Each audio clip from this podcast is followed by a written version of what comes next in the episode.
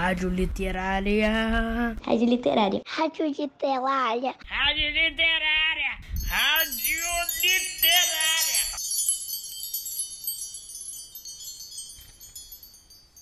Olá, ouvintes do Campus Humaitá 1. Eu sou Inês Sá, professora de literatura do Colégio Pedro II. E vocês estão sintonizados na Rádio Literária, nossa casa virtual. Sejam bem-vindos ao programa A Hora da Literatura.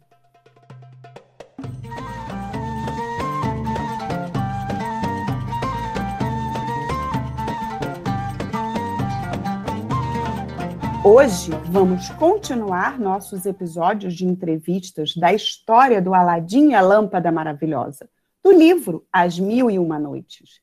E estamos recebendo o misterioso mago, aquele que fingiu ser o tio do Aladim. Seja muito bem-vindo ao nosso programa, mago.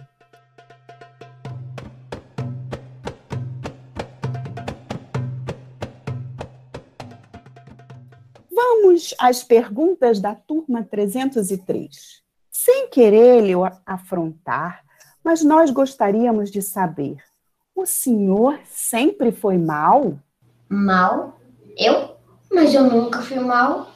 Hum, mas a turma 303 acha até que o senhor é um vilão.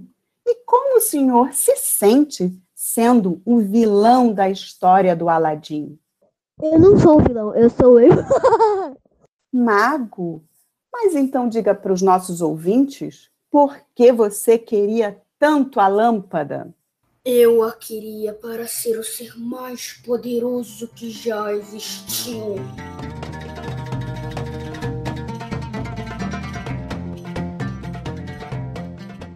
Ah, entendi. E como você descobriu a existência da lâmpada maravilhosa? É uma longa história. Eu estava lá trabalhando na minha mina e daí eu encontrei um mapa do tesouro e fui procurar por, a, por essa lâmpada que tinha. Hum. E com quantos anos você começou a procurar a lâmpada? Eu comecei a procurar a lâmpada quando me apaixonei pela rainha. Ah, e o anel mágico?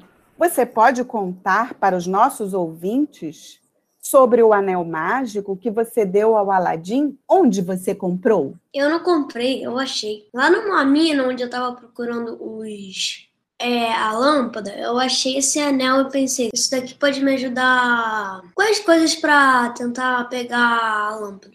Conte então também aqui para os nossos ouvintes da Rádio Literária quais serão os pedidos que você fará para a lâmpada.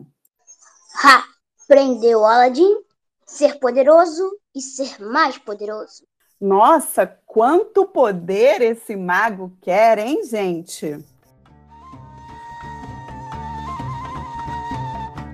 E para finalizar a nossa entrevista, caro mago, diga-nos, por que, afinal de contas, você mandou o Aladim pegar a lâmpada? Como eu me passei de tio dele, eu queria um favor. Mandei ele porque não queria me machucar. Ah, acho que agora nós entendemos muito bem.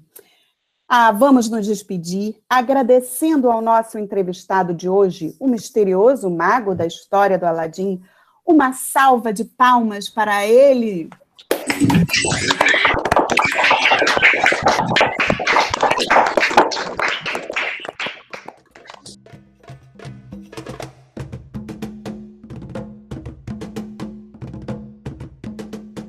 E vocês não saiam daí, nossos ouvintes. Fiquem sintonizados na Rádio Literária e aguardem a próxima entrevista. Um beijão. Tchau! Tchau.